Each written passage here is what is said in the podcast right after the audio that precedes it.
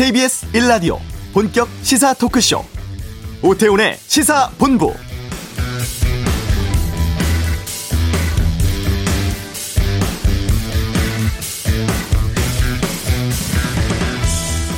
(2014년 4월 16일) 그날로부터 (7년이) 지났습니다. (7년이라는) 시간이 세월이 흘렀지만 무엇 하나 제대로 속 시원히 밝혀진 건 없습니다. 그 큰 배가 왜 가라앉았는지, 그 많은 승객들을 왜 구조하지 않았는지, 아직도 우리는 알지 못합니다. 현 정부 들어선 뒤 2018년 사회적 참사 특별조사위원회, 2019년 검찰, 세월호 특별수사단 등을 통한 진상규명 활동, 수사 있었습니다만 의혹 해소와 책임을 물을 만한 뚜렷한 결과를 내놓진 못한 상황이었습니다. 7년 지난 지금 유가족과 많은 국민들이 다시 세월호라는 팻말을 드는 이유입니다. 여지는 있습니다. 국회에서 세월호 특검 요청안을 본회의에서 통과시켰고 최근에 특검 추천위원회가 구성됐는데 마지막 희망을 걸어봐도 될지 모르겠습니다. 오태훈의 시사본부 오늘 금요 초대석에서 노래로 전하는 세월호 분들의 마음을 들으려 하겠습니다. 세월호 4.16 합창단과 함께하는 시간 준비하겠고요.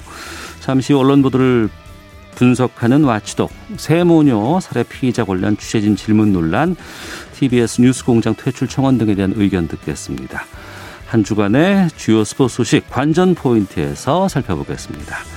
KBS 라디오 오태훈의 시사본부 지금 시작합니다.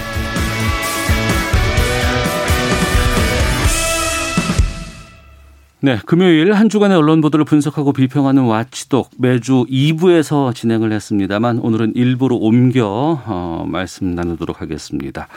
먼저 알파고 신하 씨 외신 기자 나오셨습니다. 어서 오십시오. 예, 안녕하십니까. 예, 그리고 오늘 미디어 오늘의 김도연 기자와 함께합니다. 안녕하십니까? 안녕하세요. 예.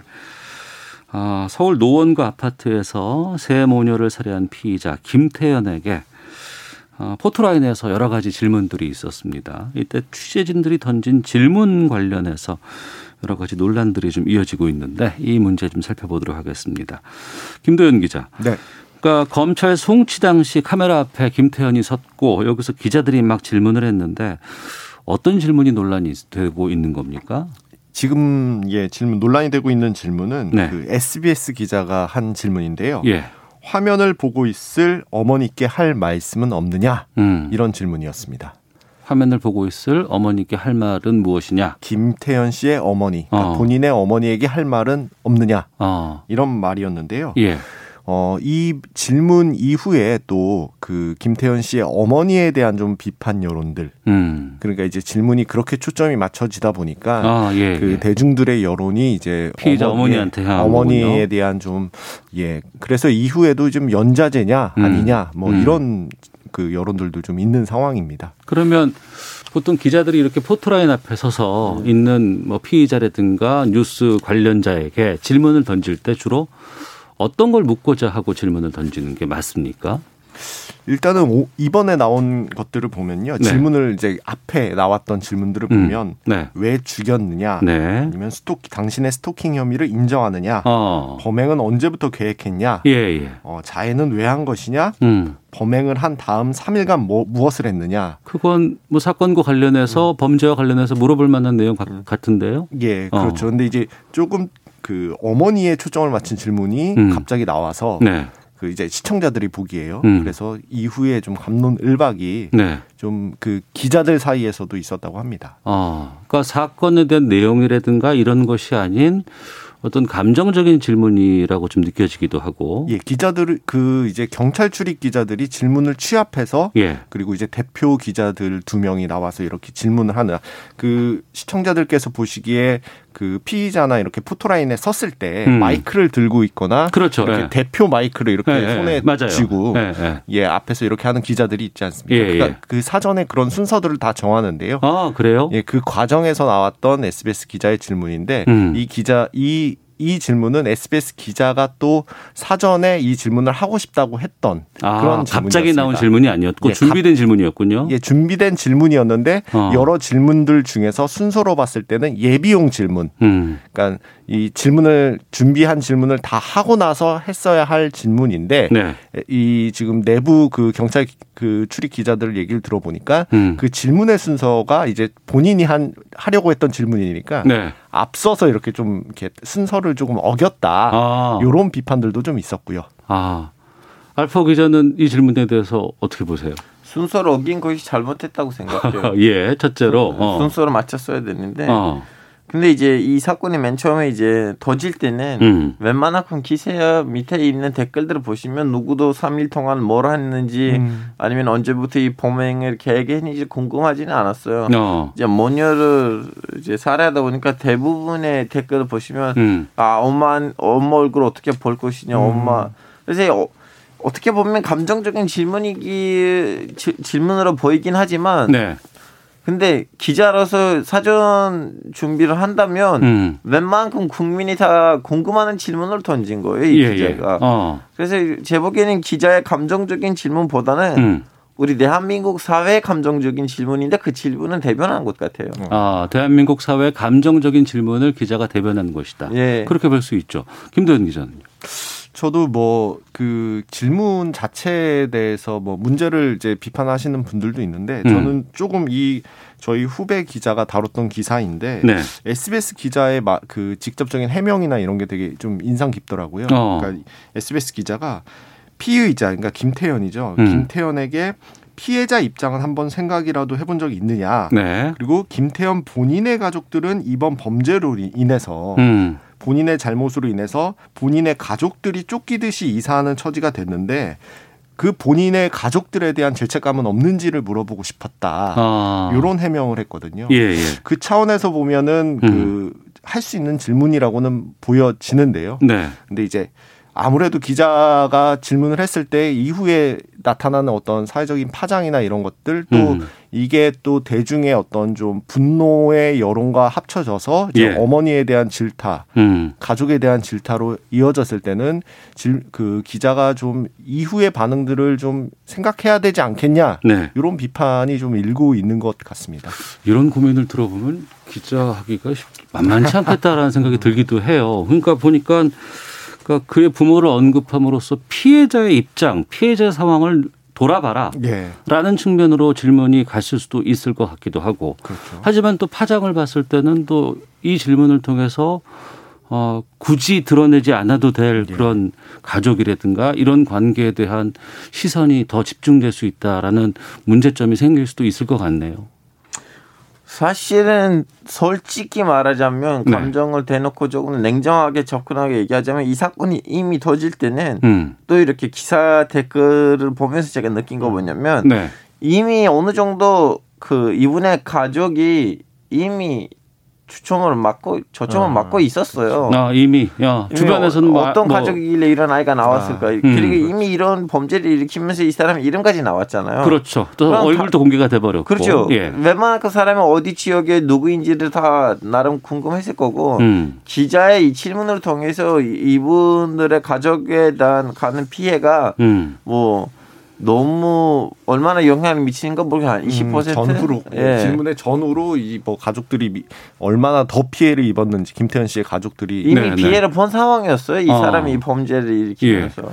뉴스를 보는 시청자들이나 청취자들 또 아니면 일반 뉴스 소비자 같은 입장에서는 내 마음을 그냥 그렇죠. 화면을 보면서 기사를 보면서 아 이거 뭐야 막 하면 얘기도 하고 뭐 할 수 있어요. 근데 그게 아니고 또 그분들의 그런 의견을 대변해서 기자들이 질문하는 거거든요. 그렇죠. 본인의 질문도 있을 수 그렇죠. 있겠지만 독자들 아니면 뉴스 소비자들의 의견을 대신해서 질문하는 건데 여기에 대한 이 질문에 대한 교육이라든가 이런 것들 좀 받아요. 어때요? 그 교육이라고 하기에는 뭐 이- 최근에는 이제 언론 단체들이 어떤 음. 윤리와 관련해서 직접적으로 이제 실무에서 경험하는 기자들의 목소리를 반영해서 네. 이 윤리를 어떻게 계속 충돌하는 취재와 윤리가 충돌하는 지점들에 대해서 음. 어떻게 해야 되는지에 대한 고민들을 좀 하고 있는 것 같더라고요. 네. 근데 그거 그 저는 이제 그런 교육이나 아니면 어떠한 윤리 교육이 이루어진다고 하더라도 음. 어, 기자가 맞닥뜨려야 되는 어떤 숙명적인 거라는 생각이 들어요. 이러한 음. 비판과 여론들에 대해서. 네. 어, 예를 들면 제 경험이기도 한데요. 그 예를 들면 세월호 오늘 세월호 이제 7주년인데 7주기인데 그 세월호 참사 당시에 네. 유가족들한테 심경이 어떠냐는 질문을 기자들이 했다가 음. 굉장히 많은 비판을 받았지 않습니까? 예. 근데 그 부분에 대한 가치 판단을 별개로 하고 음. 그리고 어 저도 이제 세월호 취재를 했을 때 지금도 이제 연락하는 유가족 분이 계시지만 가끔 만나면은 그때 2014년 4월의 상황에 대해서 또 한번 물어보기도 하거든요. 그때 네네. 또 어떠셨냐. 음, 음. 근데 같은 맥락의 질문인데 이 질문이라는 것이 되게 어 장소와 시간과 어, 중요하죠. 그렇죠. 네. 어느 상황에 따라서 또 달라지게 평가를 어. 받는 건데요. 어, 그 이제 기자라는 존, 그 직업 자체가 존재하는 한 어떠한 이 취재와 윤리가 충돌하는 부분은 있을 수밖에 없고, 어. 근데 그거를 이제 감내를 해야 되고 예. 또 이에 대한 만약에 비판이 있거나 어떠한 긍정이 있거나 비판이 있으면 그거를 기자 스스로 한번 되게 되돌아보고 공부하는 그런 기회를 계속 어. 성찰하는 그런 기회는 필요할 것 같다. 그, 그리고 한 가지 더 주- 추가하자면 취재이라는 것이 음. 여러 가지 취재가 있어요. 그 취재 형그 뭐라고 되나 그 내용 형태에 따라 또 네. 이렇게 윤리와 본위가 좁아지거나 넓어지거든요.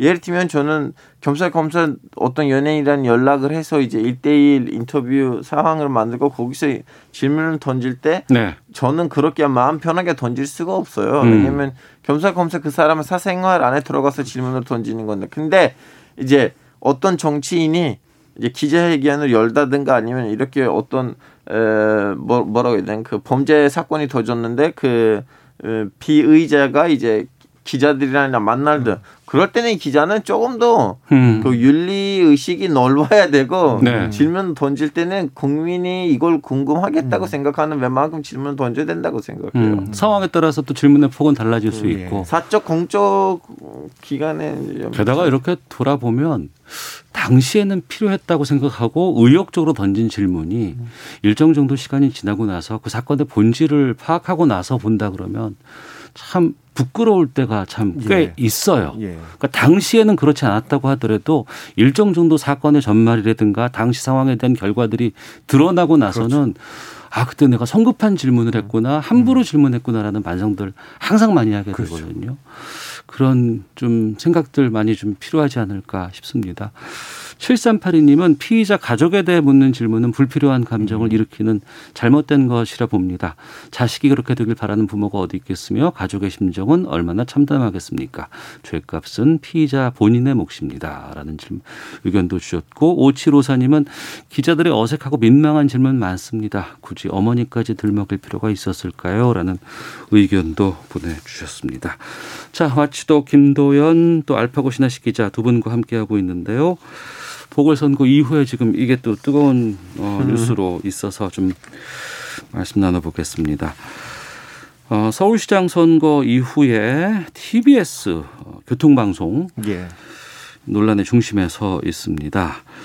아, 아침 시사 프로그램이죠. 뉴스공장의 진행자 김어준 씨 관련해서 청와대 청원에 퇴출 청원이 올라왔고 20만 명을 넘어섰다고 하는데 김도현 기자 좀 예. 어떤 일들이 있었는지를 좀 정리해 주세요. 예. 그 청취자분들 잘 아시겠지만은 그 이번 4.7 재보궐 그 서울시장과 관련한 선거에서 네. 그 야권 후보들 중심으로 김어준 그 뉴스공장 진행자인 김어준 씨에 대한 퇴출을 공약으로 내걸고 음. 굉장히 많은 그 목소리를 높였었죠. 그리고 실제 오세훈 후보가 오세훈 지금 시장이 시- 시장이지만 네네. 그 후보 당시에 음. 교통방송이면 교통방송만 네네. 하라라면서 이 시사 프로그램에 대한 어떤 비판적인 입장을 굉장히 강하게 드러냈고요. 네. 그리고 이제 시장이 되면서는 이제 어 시민들이 음. 어그 김어준 씨의 퇴출을 청, 그 요구한다는 청원을 올리는 네. 그러면서 20만 빠른 시간 내에 20만 청원 동의를 받는 그런 일들이 벌어졌는데 그럼 청와대에서 어떤 의견 표명이 있어야겠네요. 이제는 앞으로 있어야겠죠. 어. 그래서 이- 지금 TBS 그 김어준 씨가 어떤 그 쟁점이 되어 있, 언론계에서도 그렇고 정치권에서도 그렇고 쟁점이 되어 있는 상황입니다. 음. 알파고 기자도 뉴스공장에 출연하신 걸 제가 많이 들었어요. 예, 몇번 어. 출연했습니다. 이 논란은 어떻게 보고 계세요? 아, 사실 그 20만 명이 이제 신청을 했는데 20만 명이 다 서울 시민인지 음. 그건 잘 모르잖아요. 그 예. 하나의 문제이고요. 그리고 음. 20만 명 때리는 거는 문제가 아니에요. 그 왜냐면 예전에 에, 김호준 선배가 뉴스 공장을 하기 전에는 파파이스를 했었는데 예. 그 영상이 올리는 24시간 안에는 거의 몇십만 명을 시청을 했거든요. 음. 그래서 이걸 좀 약간 국민 정원화 수로 보는 것보다는 네. 에, 이제 TBS라는 그 언론 음. 기관하고 서울시 사이에 있는 그 관계석에서 봐, 봐야 되는데 어. 저는 솔직히 말하자면 이 주제가 우리는 이제 왜냐면 여기서 자세한 내용이 없긴 하지만 이제 예, 김어준 씨가 받은 출연료라든가 등등등 너무 좀 약간 우리가 한국인들이라면 별로 다루지 않을 좀 약간 이 정도는 예의다라고 해서 별로 논쟁을 일으키지 않을 것들을 논쟁하게 음, 네. 되니까 사실은 지금 출연료라든가 이런 관련된 후속 보도들이 계속해서 쏟아지고 있는 건 요즘? 약간 예의 아닌 것 같아요. 왜냐면 어.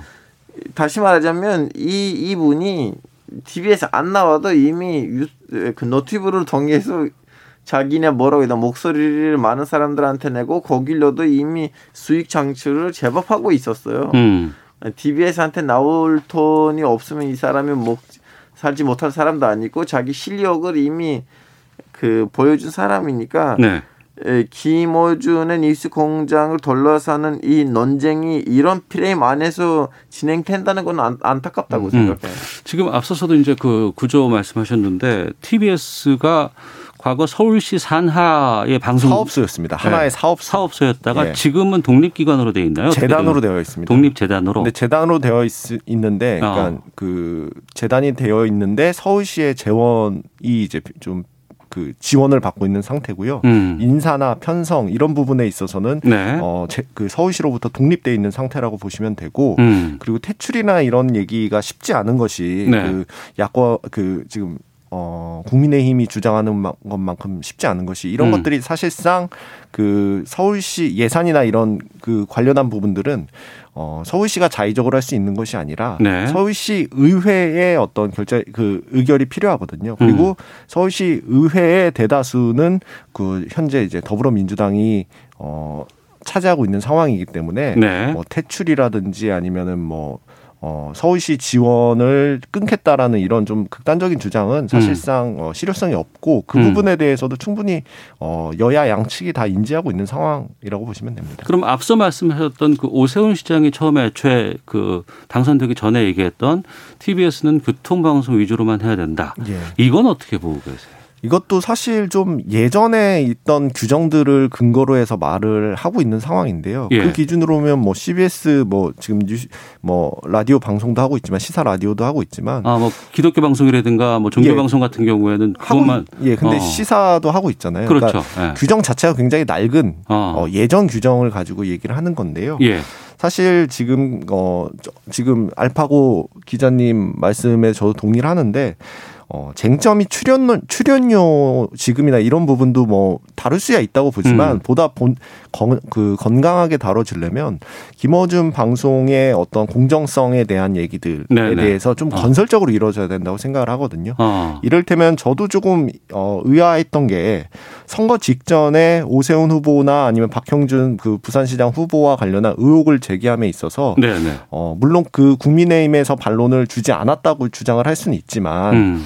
어 공영방송이라면 사실 의혹을 익명의 그 인터뷰이 다섯 명을 불러서 인터뷰를 그날 해버렸거든요. 네, 네. 근데 그런 부분에 있어서는 최대한 그 보도의 어떤 quality를 높이기 위해서는 어. 어떻게든 반론을 받으려고 하는 노력이 있어야 됐었고요. 예, 예. 그리고 그 일방적으로 그 인터뷰의 얘기를 전달할 게 아니라 어. 그 예- 메시지의 내용에 대한 검증과 이런 부분들이 사실 이루어져야 되는데 네. TBS의 지금 가장 큰 문제점은 어떠한 이러한 그 보도나 이런 것에 있어서 음. 음.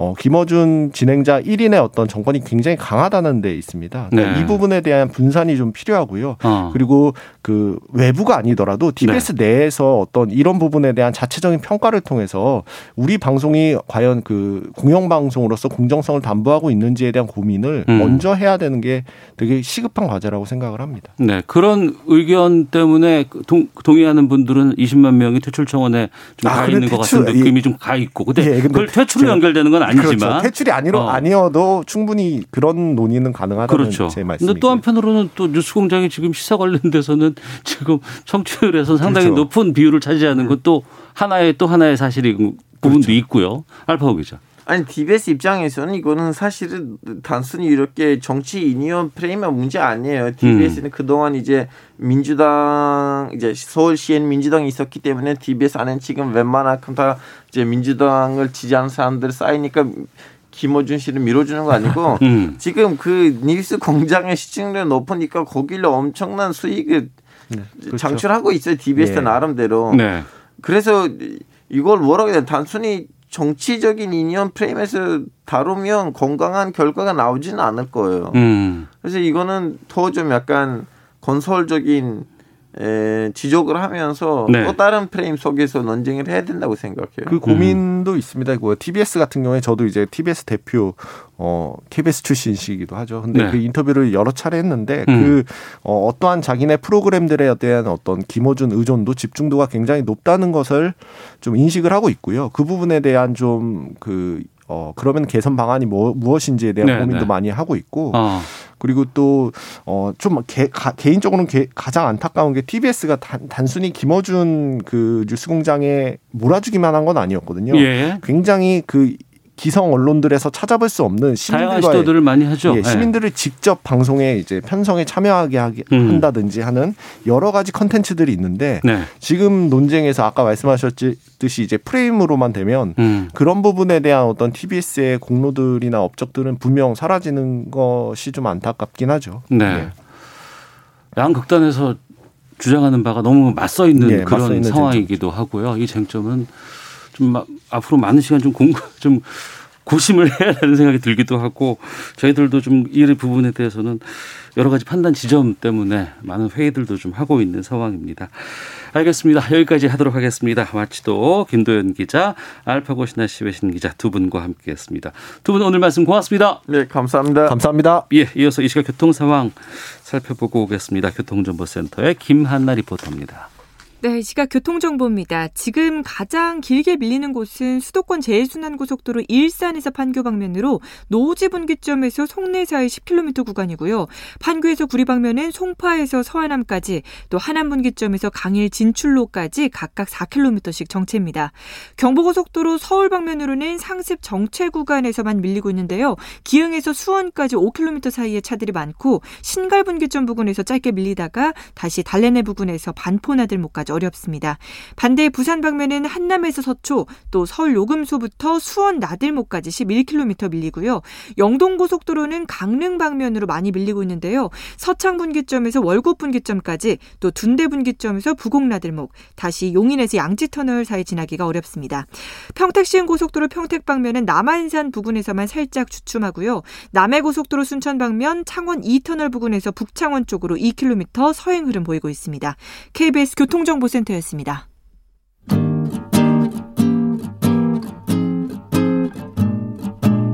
KBS 1라디오 오태훈의 시사본부 여러분의 참여로 더욱 풍성해집니다.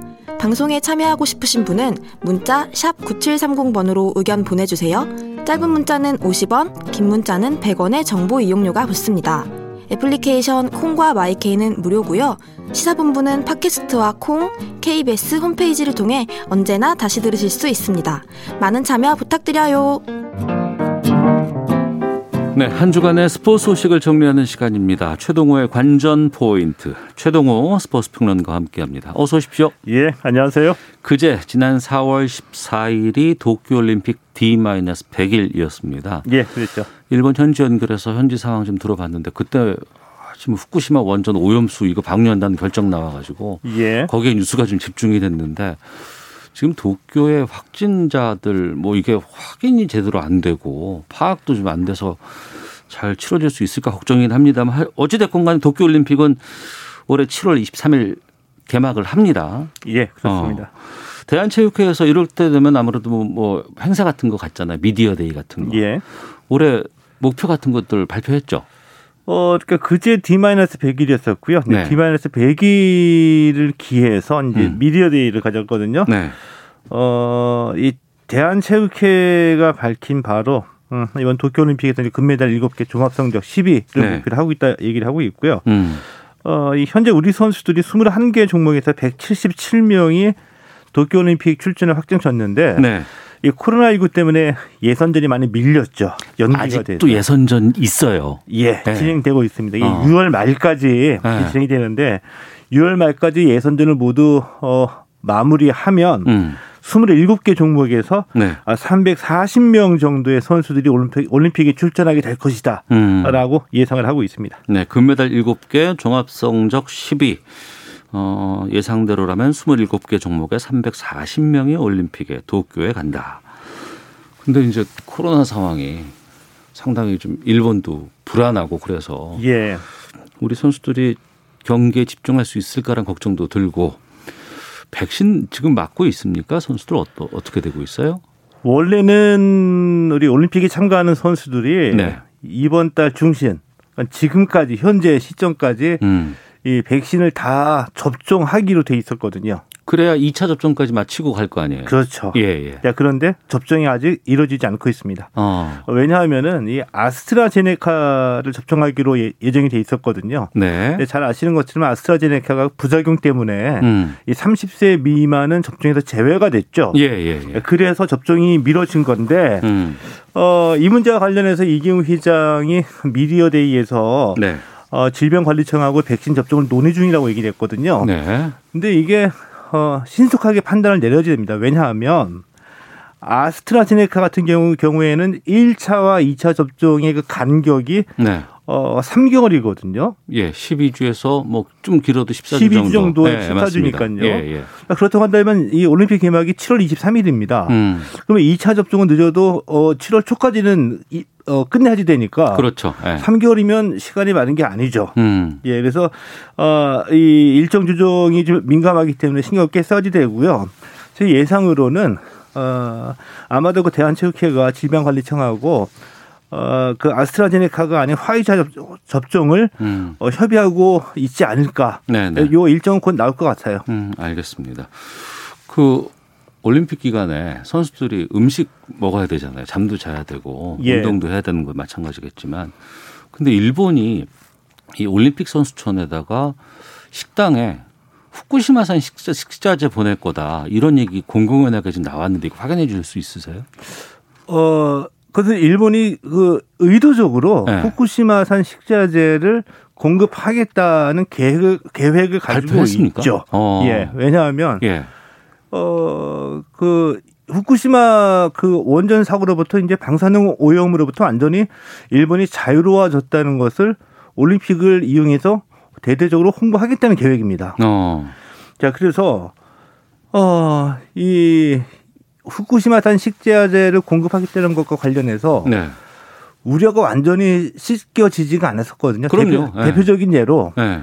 그 지난 2월에 후쿠시마산 앞바다에서 잡힌 그 우럭, 이 우럭에서 이 방사능 물질인 그 세슘이 허용치의 다섯 배가 넘게 검출이 됐거든요. 네, 네. 이때 이 사진 아마 보신 분들도 있을 거예요. 그 잡힌 우럭의 사진 음.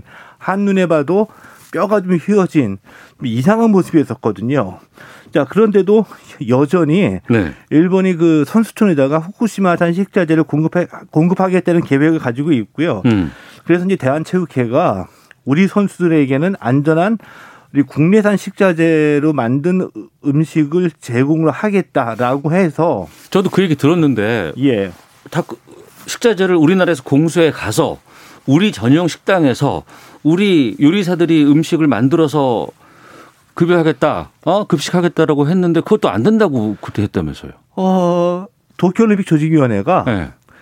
음식은 어, 선수촌하고 경기장에서만 먹을 수가 있다. 어, 그래서 우리가 그러면 이 선수촌에다가 네, 그 바로 옆에 인근의 호텔을 우리가 통째로 임대를 하니까 음. 여기서 도시락을 만들어서 제공을 하겠다라고 했는데 네, 도쿄올림픽 조직위원회가 어, 도, 도시락 반입도 안 된다, 금지된다라고 어. 밝혔습니다. 그래서 어, 이 근데 이것과 관련해서는 지난달에 이 KBS가 네, 어, 조직위원회가 이 도시락 반입은 허용을 했다, 음. 허용할 방침이다 라고 보도를 했는데 네, 어제 미디어데이에서 이 신치용 선수 단장이 밝힌 바로는 네, 이 선수들에게 공급할 식자재를 우리가 공수해 가지고 갈 예정인데 음. 아직까지는 정확한 답변을 드릴 수 없다. 도쿄올림픽 조직위원회에서 아직 확실한 답이 안 왔대요? 확실한 대답을 어, 받지 못했다는 입장입니다. 어. 아직 정확한 답변을 어, 밝힐 수 없다라고 밝혔습니다. 예, 이거는 빨리 좀 해결이 돼야 될 것 같습니다. 불안해서 어떻게 그 걱정이 많을 것 같은데 선수들이. 그게 좀 이해하기가 힘들어요. 네. 왜냐하면 일본의 입장을 어느 정도 한 발 뒤로 나서 이해할 수는 있습니다. 뭐냐 하면은 이 올림픽이란 큰 이벤트는 개최국마다 네. 정치 경제적인 목적을 가지고 있죠. 음. 그래서 일본은 이번 도쿄올림픽을 부흥올림픽으로 치르겠다. 네. 그 중에 하나가 우리 이제 방사능에서 안전화되고 보여주겠다는 거거든요. 근데 요런 의도 자체는 어, 이해할 수는 있어요. 그런데 음. 네.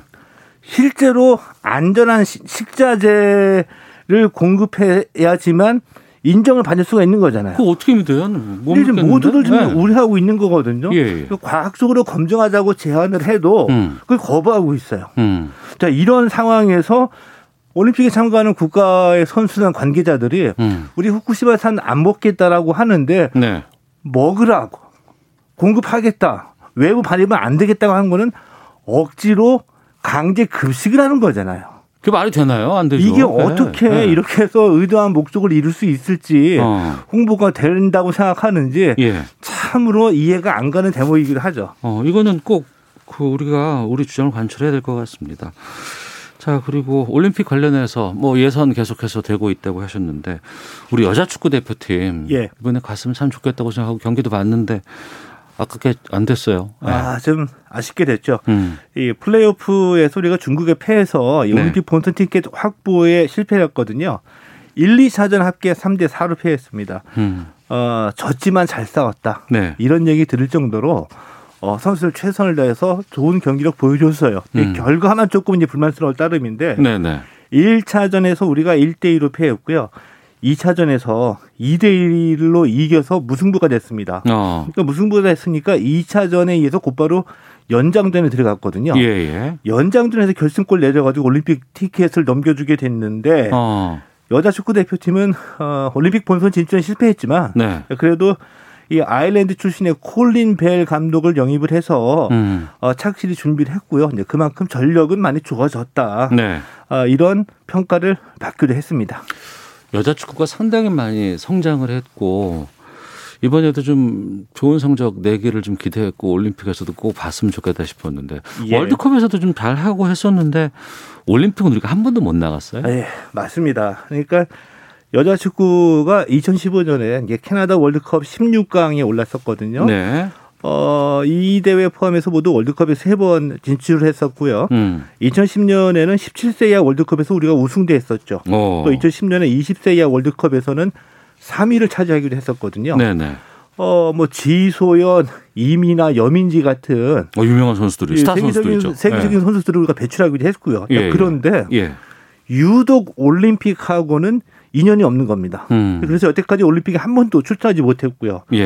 예. 어, 하지만 이번에 올림픽 본선 진출에 실패는 했지만 음. 이 콜린베 감독 이후에 경기력이 좋아졌고 지소연, 조소연 선수의 뒤를 이을 아, 강채림, 추효수 선수를 발굴했다는 점에서 네. 미래를 기약해 볼 만하다. 음. 뭐 이런 얘기가 많이 나오고 있죠. 네. 이번에는 좀 아쉽게 됐습니다만 또 이걸 기회로 해서 더 잘하시면 되죠. 예. 아, 알겠습니다. 자, 남자 프로배구 챔피언 결정전 우승팀 마지막 5차전에서 가려지게 되었습니다. 어제 4차전이 있었고 대한항공이 우리카드를 상대로 승리를 거뒀네요.